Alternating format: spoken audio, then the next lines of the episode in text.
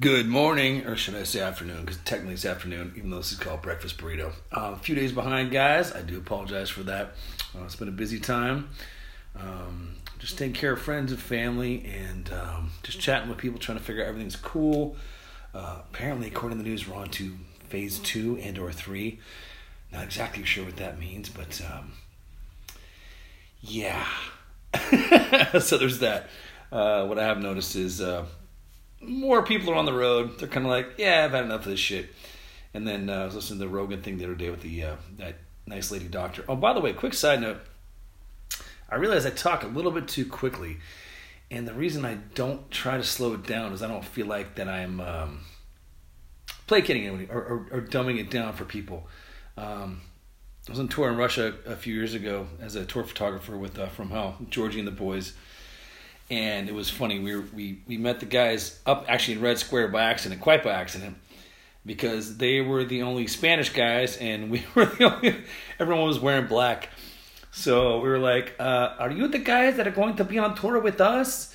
And uh, and the guys were like, "Yeah, it looks that way," because um, a lot of people in Russia they they definitely have a certain look, and so anyway, we ended up at the uh, the hotel next door you know, several hours later, and uh, turns out we're you know we're in rooms next to each other and this and that, and the guys running the place were really nice, really funny, and um, so we get to chatting with them, and you know everyone's outside, you know, smoking cigarettes with them, we're having drinks with them, this kind of thing, and uh, you know we get to liking them. They're, they're by the way, is, is their name. They're from um, uh, Spain. I, am trying to think. Of, I'm trying to remember. It's not Barcelona. I like saying.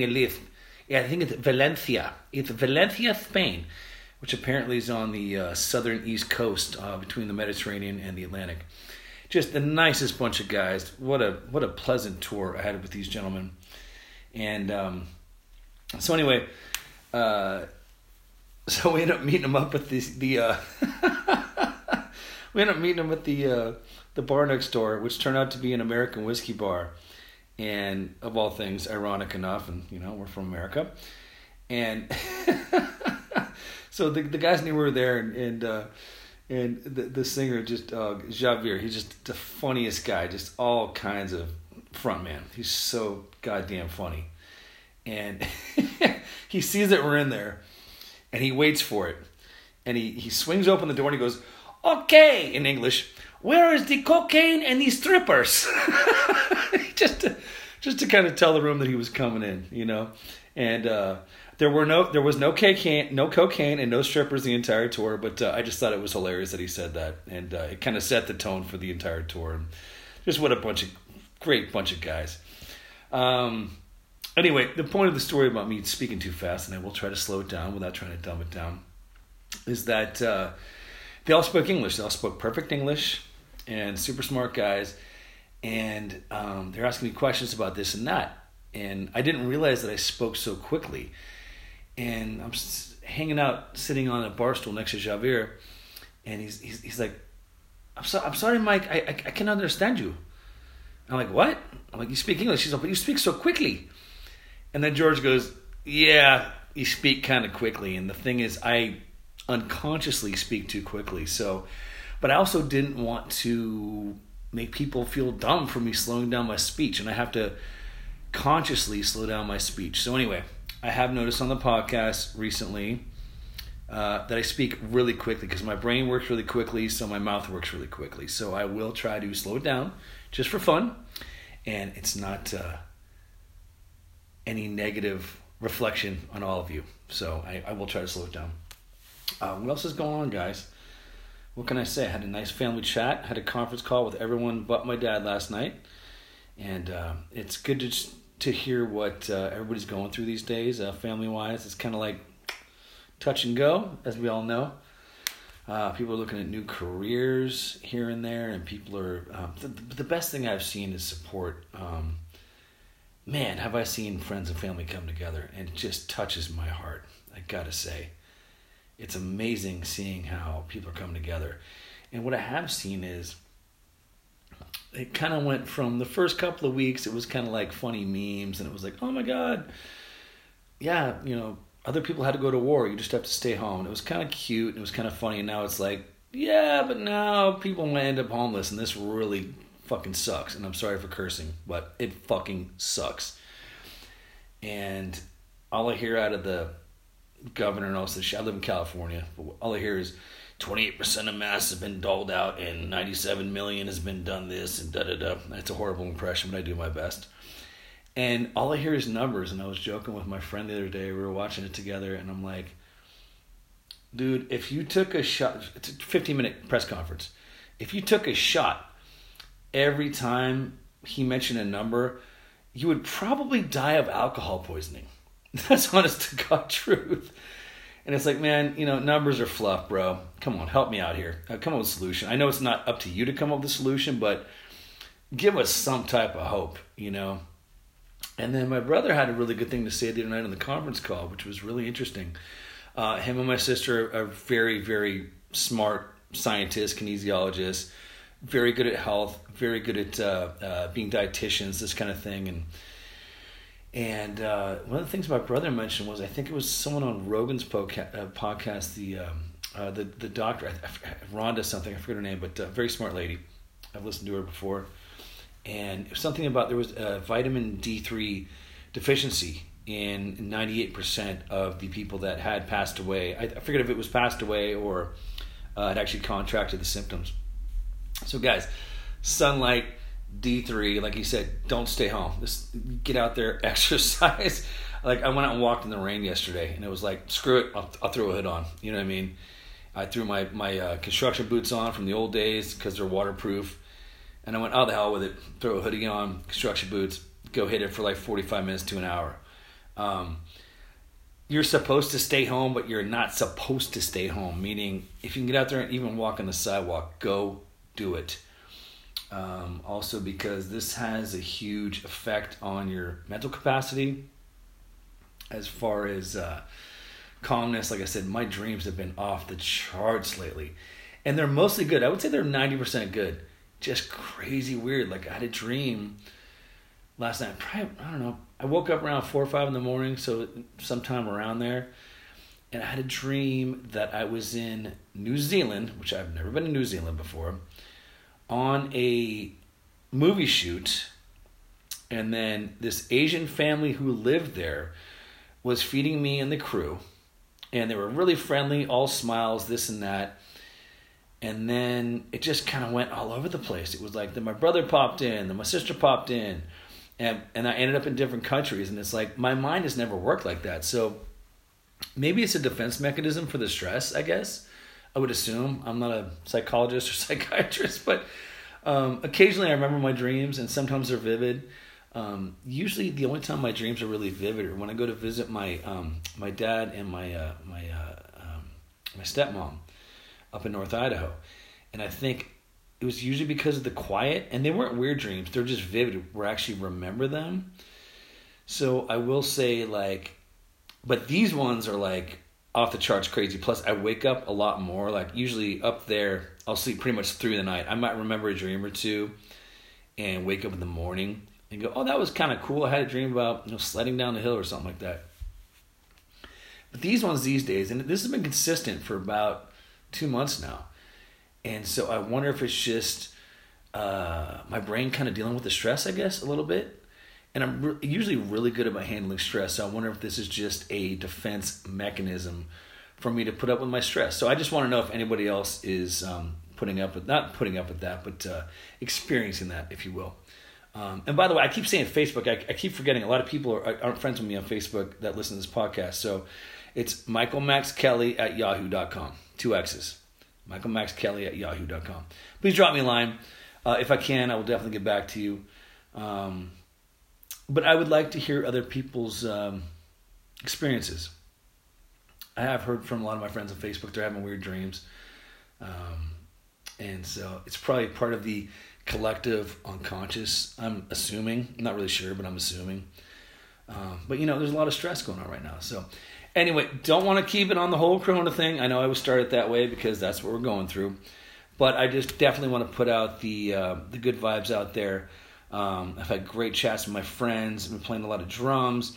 Um, uh, my buddy just agreed to do a, a, music video with me, which I can't wait till it's done. I'll let you know when it's done.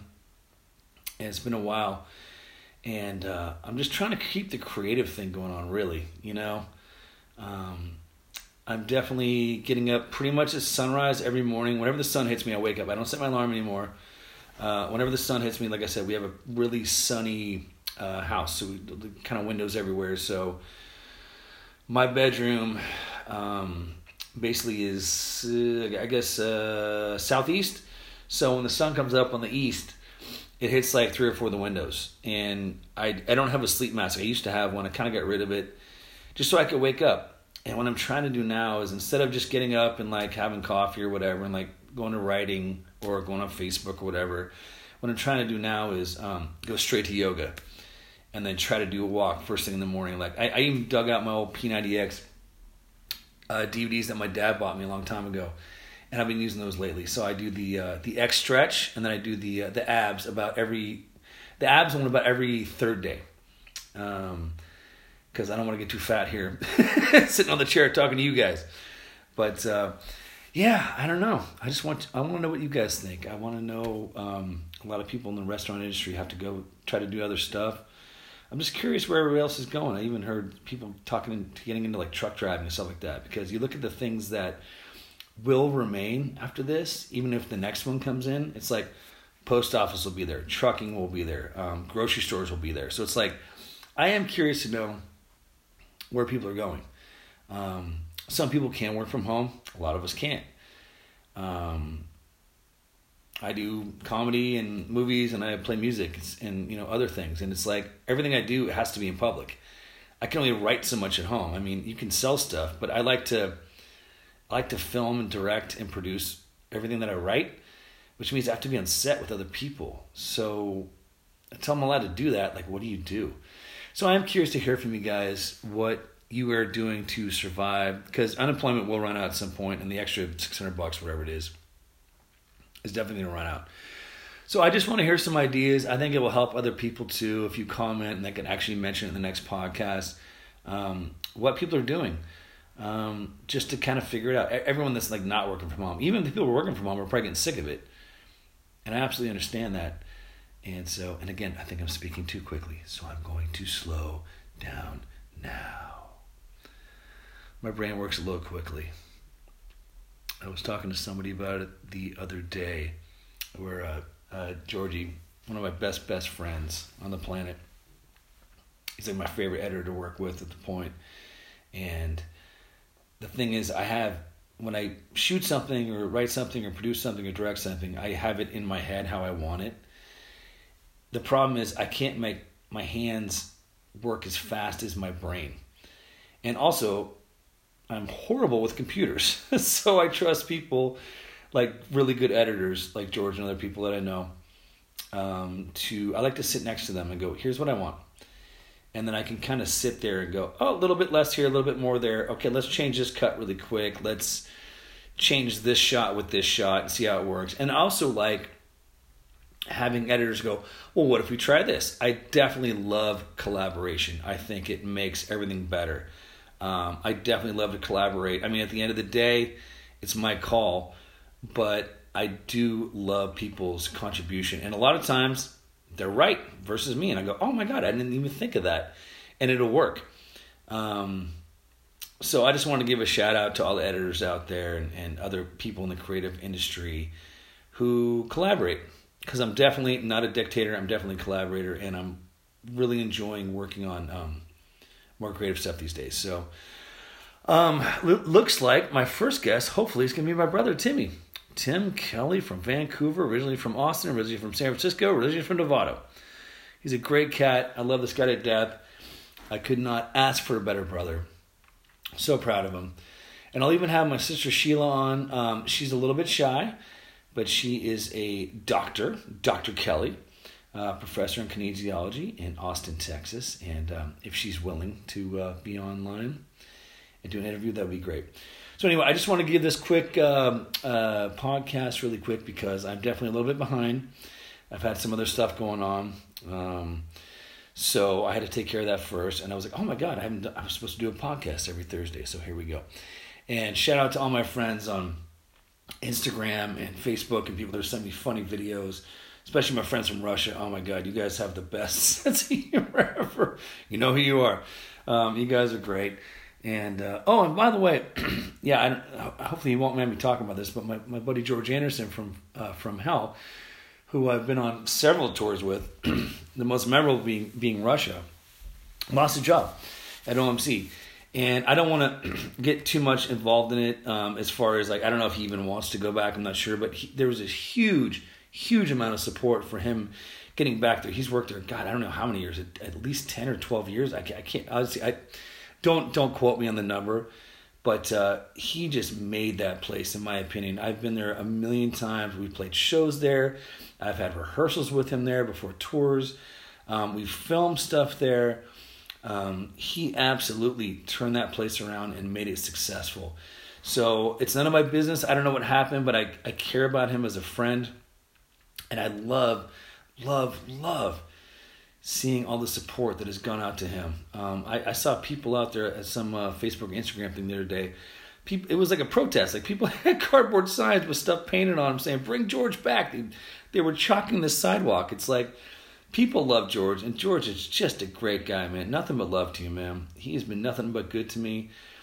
Uh, I'll have him on for an interview for sure once everything settles down. But I'll tell you what, George is one of my oldest friends. Uh, the reason I even know him is that for those of you who do remember, there was a before the interweb was a huge thing. there was a magazine and or newspaper called BAM magazine. I think it was I think it stood for Bay Area Musicians if I if I'm not mistaken. And I saw an ad one day. I was living in Rohnert Park. I think I was about 18 or so. And I was renting a room and I picked up a BAM from a guitar center. I, actually, I probably picked it up from from Zone Music and Guitar, where it was called back. I think it was Zone back then. And it said, "Drummer needed in Oakland," and it was like influences: Machine Head, Slayer, Anthrax, you know, you know, Pantera. And I'm like, okay. And I went ahead and, and called him up. We had a chat, and he sent me a demo tape. Uh, it was probably a three song demo, which was kind of the standard back in the day. And I went, oh, these guys are badass. And there was a band called Kane, which turned into Down Factor, which turned into some other bands, and now it's From Hell, which is a completely different style. But it's still George. George writes all the songs, you know what I mean? And I remember going, oh man, like, I remember hearing that demo going, oh yeah, I want to play with this guy. I definitely want to play with this guy. And kind of a funny story. Um, the first time I was supposed to audition for him, I was living in Rohnert Park. His studio was in Oakland. He was there for God years. I think it was Rehearse America, if I'm not mistaken, by the uh, Oakland Coliseum where, where the uh, A's play. And it was raining that day, and I loosely put a tarp on my shit in the back of a tr- an open bed truck. Didn't have a shell on, obviously. And uh, I tied it down. You know tarps are, they suck. I mean, I tied the shit out of it with rope, dude. And it just kept popping off. So I finally stopped at the Cotati grade. For those of you that live around here, you know where that is. by the truck stop and it, it, had already flown off like three times. I'm like, dude, it was a skeleton kit, by the way. I didn't even have my whole set in there. And I go, hey man, I got to come back on a dry day because I got I got to open bed, you know, Chevy or whatever. He was super understanding about it, and like I don't know, maybe like a week later, I came back, totally hit it off with him, totally hit it off with the other all the other guys. And we've been friends ever since. So, shout out to George. I love you. You're my brother. Um, God, we've done a million miles together on the road and other shows and different bands and yeah. You're an amazing human being and i wish you the best bro. So i'm gonna leave it at that. And we're gonna do my signature thing where we tap out now where you hear the old tappy tappy. And uh, i'll come back at you guys really soon. Please stay healthy out there. I love you all. Bye